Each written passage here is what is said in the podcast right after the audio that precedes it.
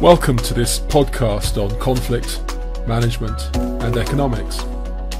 Produced here at Queen's University Belfast, this is part of a series created in the Faculty of Arts, Humanities and Social Sciences, focusing on the ideas and research of academic experts here at Queen's in relation to the study of conflict. I'm Professor Richard English from Politics at Queen's University Belfast and I'm joined today by Dr. Joanne Murphy and Dr. Graham Brownlow. Joanne Murphy is Senior Lecturer in Queen's University's Management School and Interim Director of the William J. Clinton Leadership Institute. Her work explores leadership, change, and organisational development in politically volatile environments. She's a Fellow of the Senator George J. Mitchell Institute for Global Peace, Security and Justice at Queen's and a Senior Fellow of Northern Ireland's policy think tank, Pivotal.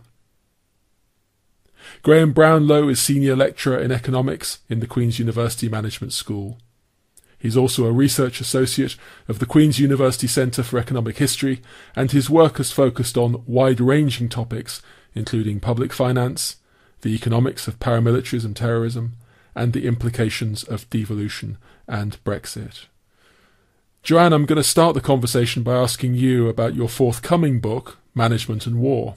Can you say something about its central argument? Yes. So the the book will be released in August, and the purpose of the book was really, I think, to to bridge a gap between what we understand about organisational activity in so-called normal times, and then how organisations and people within them, what we would call organisational actors, respond to environments of conflict and particularly environments that are extremely disrupted or dangerous. And I suppose if there is a central thesis to what the book is trying to say, it is that organisational actors very often operate as conflict transformation entrepreneurs, or that's what my research tells me. So instead of acting in a neutral way, very many of them are taking very significant personal and organisational risks to try to resolve conflict and to build better societies around them. And so I suppose if I had to define a central thesis, that would be it. And as you're saying, your work has interpreted peace building and other transformations as an organisational activity as well as a political and community process. So organisational change has been vital, it's been central. In Northern Ireland, from where we're speaking, that's involved significant organisational change for, amongst others, the police. Can you say something about your research findings there? Absolutely. So, in a previous book I did, I looked at organisational change and transformation in what was previously the Royal Ulster Constabulary and is now the PSNI, the Police Service of Northern Ireland. And one of the things that we are very clear about, but I suppose, you know, has been missing from the literature and missing from research around conflict transformation is the significant role that organisations themse- themselves play. And it always struck me that within Northern Ireland in particular, without the organisational activity that goes on during a conflict transformation process, so without the process of change, organisational change within the police, you wouldn't have had the process of peace building that we have seen around uh, policing as well. So the organisational component, I suppose I would say, is very often missed. But without that organisational component, so without you know change agents within the organisation, without appropriate leadership in terms of the change process, without the kind of risks that exist around change, and also without the pain of change, because many of us find change process is very difficult. You don't get the environmental or the political outcomes that you would expect. So, without putting resources and time and effectiveness into the organisational process, we don't get the kind of political outcomes that we need in order to build peace. An organisational transformation in conflict and conflict resolution has also had profound economic aspects, and I want to bring Graham Brownlow in on this. Graham, the Northern Ireland Troubles, which we touched on there with Joanne's work on the police, the Northern Ireland Troubles saw profound economic consequences from terrorist and other political violence. Can you comment on some of your own insights into that? Yeah, okay, so I think uh, if we think about a standard economic model, where we have sort of consumption, investment, government spending, and trade. All these four components of this basic economic model were affected by the Troubles uh, in some shape or form. in terms of consumption, uh, while the level of consumption wasn't probably that much affected, how people spent and where they spent was certainly affected. Um, but investment and government spending and trade were all materially very obviously affected. In the case of investment, of course, inward investment was reduced, uh, manufacturing investment was reduced. In the case of government spending, there was a huge uh, splurge in public spending. The Northern Ireland economy that only was probably about 7% in the 1950s, the, the subvention or pub, uh, fiscal deficit in the 1950s only equal to 7% of the region's economy. By the end of the Troubles was about 16%, and indeed it's now higher actually. Um, and if we look at uh, the aspects of consumption, uh, sorry, investment, government spending, and trade, well, trade again as well uh, tourism, etc., was also uh, reduced. So, I mean, and all the different components at a very macro level, the troubles had a real impact. And if we go into a more micro level, there's all sorts of distortions that the troubles threw up. Some of that distortion involves state activity and state spending, and what might be referred to as counterterrorism or counterinsurgency has had its economic effects across the world, obviously, in huge ways we've seen since the 9 11 atrocity and responses to it. But in Northern Ireland, too, the responses to non state political violence had economic effects. Could you say something specifically about what we can learn from that, Graham? Well, uh, if you go into the archives, you see really what the term was used the interrelated strategy, where it's very clear the British government very early on had military objectives, political objectives, and economic objectives, and they were quite willing to trade off these different objectives.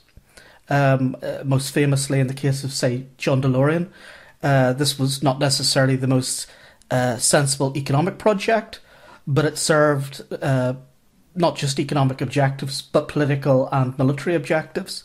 Uh, and that, that's the way I would view the decision making. And also, um, it's more complicated in the sense that very early on in the Troubles, indeed 1971, there's a recognition of the interrelationship between economic activity and the level of violence. And that leads to some quite interesting policy divergence in in the uh, very early in the Troubles. And as is clear from what we've been saying now, your research in both cases, Joanne and Graham, has had case study specificity. You've both worked on closely focused analyses of particular cases in context, but you've also been addressing themes that clearly have world significant implications beyond any one case study management and organization, conflict transformation, economic growth, the economics of organizational development. I want to ask you both a bit about this. Joanne, in what ways have case studies been vital to your own work on the wide angled intellectual themes that you've been addressing beyond those particular settings?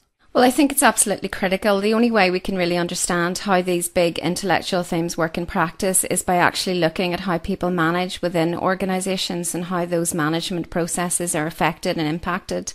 And one of the things that I've been able to do is look at conflict in, you know, what we would, I suppose, call low intensity conflict in Northern Ireland and in the Basque Country, and then look at what was a really high intensity war within Bosnia, and to look at different reactions within different environments. And I suppose, you know, coming out of those, um, coming out of all those contexts, we see common themes about service delivery, about business development, about the role of the private sector, about individual agency in relation to specific managers and leaders. And those are all really core issues within management and organisational studies research. But I think it also leads into a wider concern around what these liminal spaces uh, that post conflict environments really are tell us about managing in huge degrees of uncertainty. And also, you know, one of the things that I try to think about and to, to talk about a little within my book is the reality of managing in what Primo Levi called the grey zone, you know, a decision making environment in which there are no good outcomes, there are no good decisions. And, and that's very interesting. And that isn't something that has been looked at very much in terms of management and organisational studies research more generally, because sometimes people within those environments are faced with incredibly difficult and sometimes physically dangerous situations and decision making. And looking at the nuances of that and the reality of that within environments is incredibly important. And have you found, Joanne, that as you've been doing research on those different cases, say Bosnia, the Basque Country, Northern Ireland, that the actors themselves involved in conflict and in conflict transformation, that the actors themselves in those three settings, for example, have been keen to learn from cross case comparison, that they've been interested in importing that which they can learn from what others in other settings have been facing in terms of similar challenges? Yes, absolutely. I mean, one of the things that is really evident, and I suppose it's interesting because a lot of the people I speak to don't, I suppose, see themselves as directly involved in conflict transformation, even though from any objective analysis we would say that they are. And when you, when you talk to them in detail, they begin to recognize that a lot of what they're doing is facing that direction. But in terms of, of looking across and looking at other conflicts, they very often directly see comparisons, but they're also able to identify differences. So you know, when you speak to some of our colleagues in the Basque country, you know, they, they understand that there are huge similarities in relation to that conflict, but they also understand that the kind of, you know, uh, demographic uh, issues that we have here in terms of interfaces and communities that are, are, are not integrated in the way that perhaps we would like them to are very alien issues for them. They're, they just don't recognise those. So while there are certainly comparisons, and I think a lot of people, particularly around issues of dealing with the past and managing the past, you can see those very clearly. There are also very significant differences. And Graham, just as in Joanne's work, there's been a rich relationship between the case study and the wide angled analysis, but also a question of trying to relate the two. So in economics and the study of economic growth, there has been, hasn't there, something of a division between what might be called the generalists and the particularizers, and your work has dealt with both aspects of that. Where does your own research heart lie in terms of that? Well, I, I would favour the particularizer sort of side of the, the division, um, but I should maybe explain the the general particular divide. I mean, the general uh, position is sort of a neoclassical position in which terrorism has been conceptualized as part of the economics of crime literature. So essentially, what you have is a model in which actors have a marginal cost, marginal benefit calculus, and the equilibrium is violence.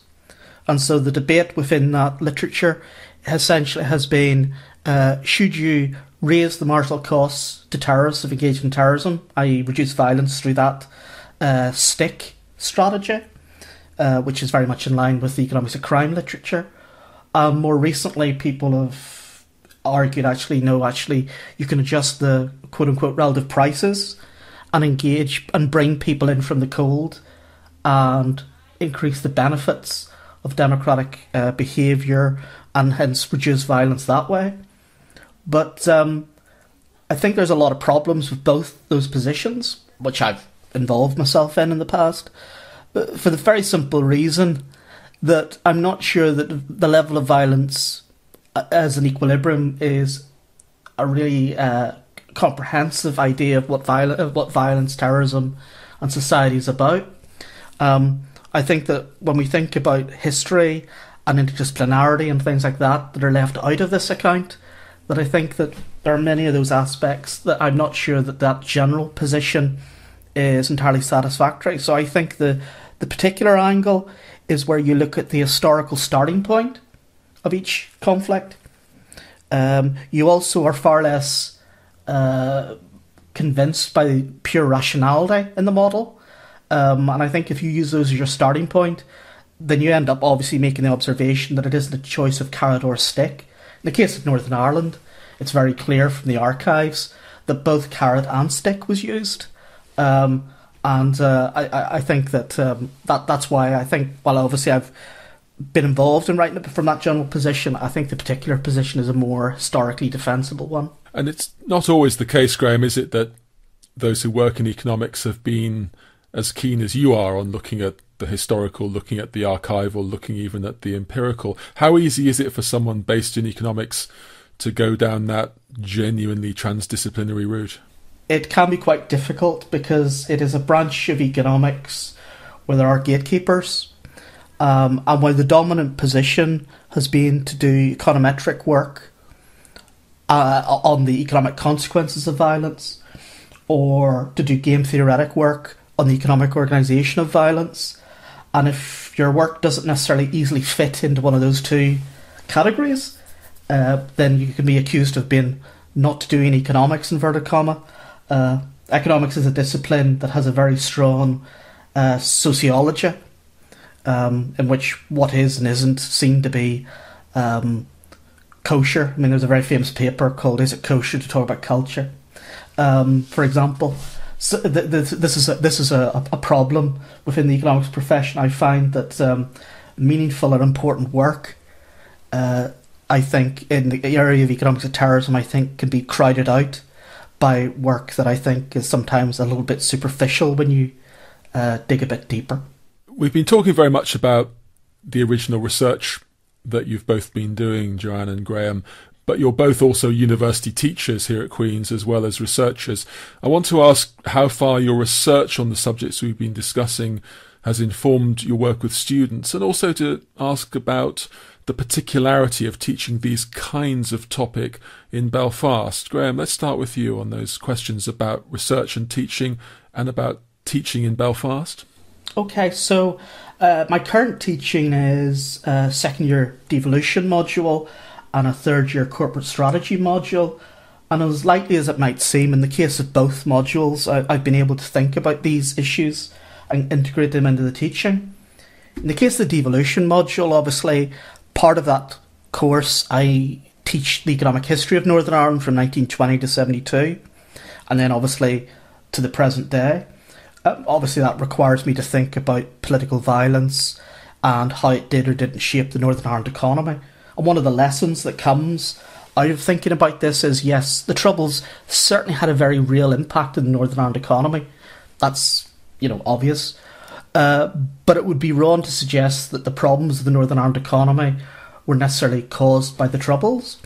I mean, Northern Ireland economy massively underperformed before the Troubles, and actually since 1998, in their very real sense, as I've alluded to earlier on about the subvention, that the Northern Ireland economy has not overcome the the troubles. It hasn't certainly generated a peace dividend as it should have. So it's a the violence aspect is a good starting point for telling the students not to simply to see the violence as the all-purpose excuse for the Northern Ireland economy. That's the first example. Uh, less obviously, but actually equally relevant, is uh, corporate strategy, for the simple reason that for, that actually historical evidence in the study of paramilitaries or terrorist groups, and indeed corporate forms, are both very useful. For, for similar reason, you can't really go into a modern Middle Eastern setting and get a clipboard and ask questions about the economic organisation of violence in the modern world for obvious reasons.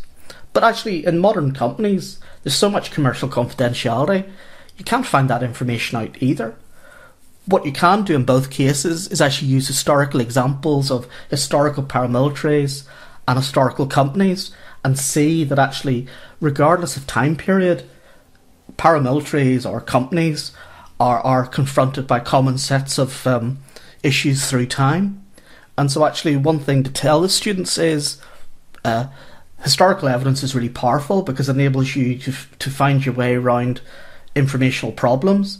And also, another thing that it reminds us of is there are whole issues, even within companies and uh, uh, gangsterism, etc., in which there is a blurring of legality and illegality and, and those sorts of issues. It's not so um, clear cut. And Joanne, you say something also about your experience research as it feeds into teaching, and both of them as they are particularly experienced in Belfast. I've noticed when I've travelled around the world that for some settings, violence, for example, and conflict is seen as something which is exotic to the context of the university, which is not the case in Belfast. Has that or anything else affected the ways in which you've experienced your work as a university teacher here at Queen's?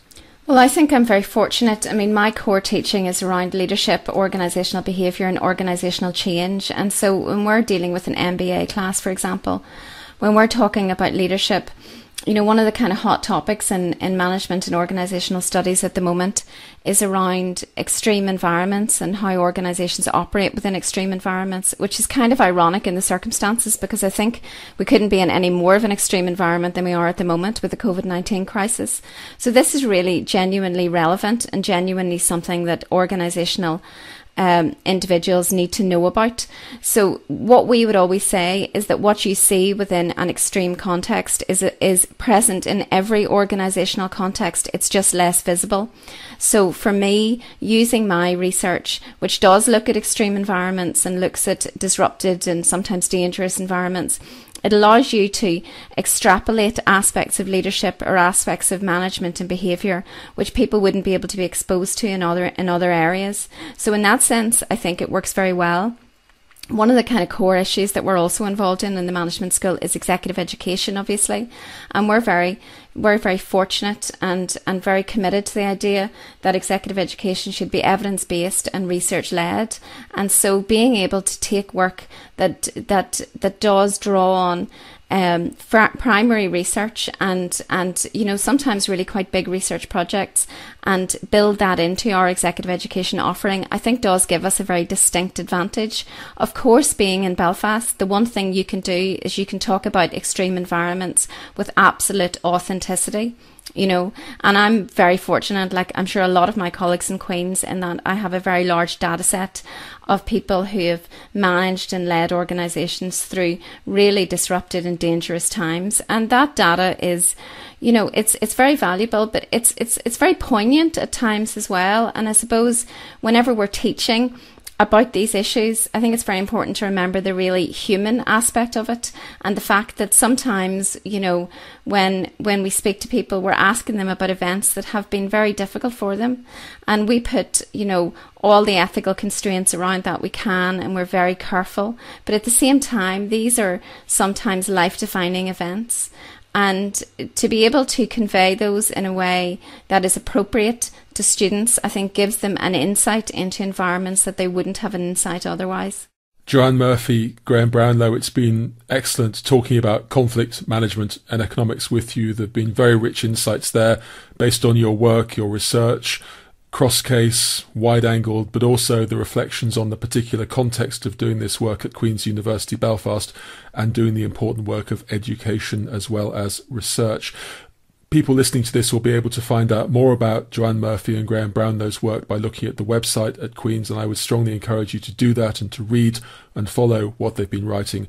But for a fascinating discussion of conflict management and economics, I'd like to say a profound thanks to Dr. Joanne Murphy and Dr. Graham Brownlow. Thank you. Please rate and review and share this podcast.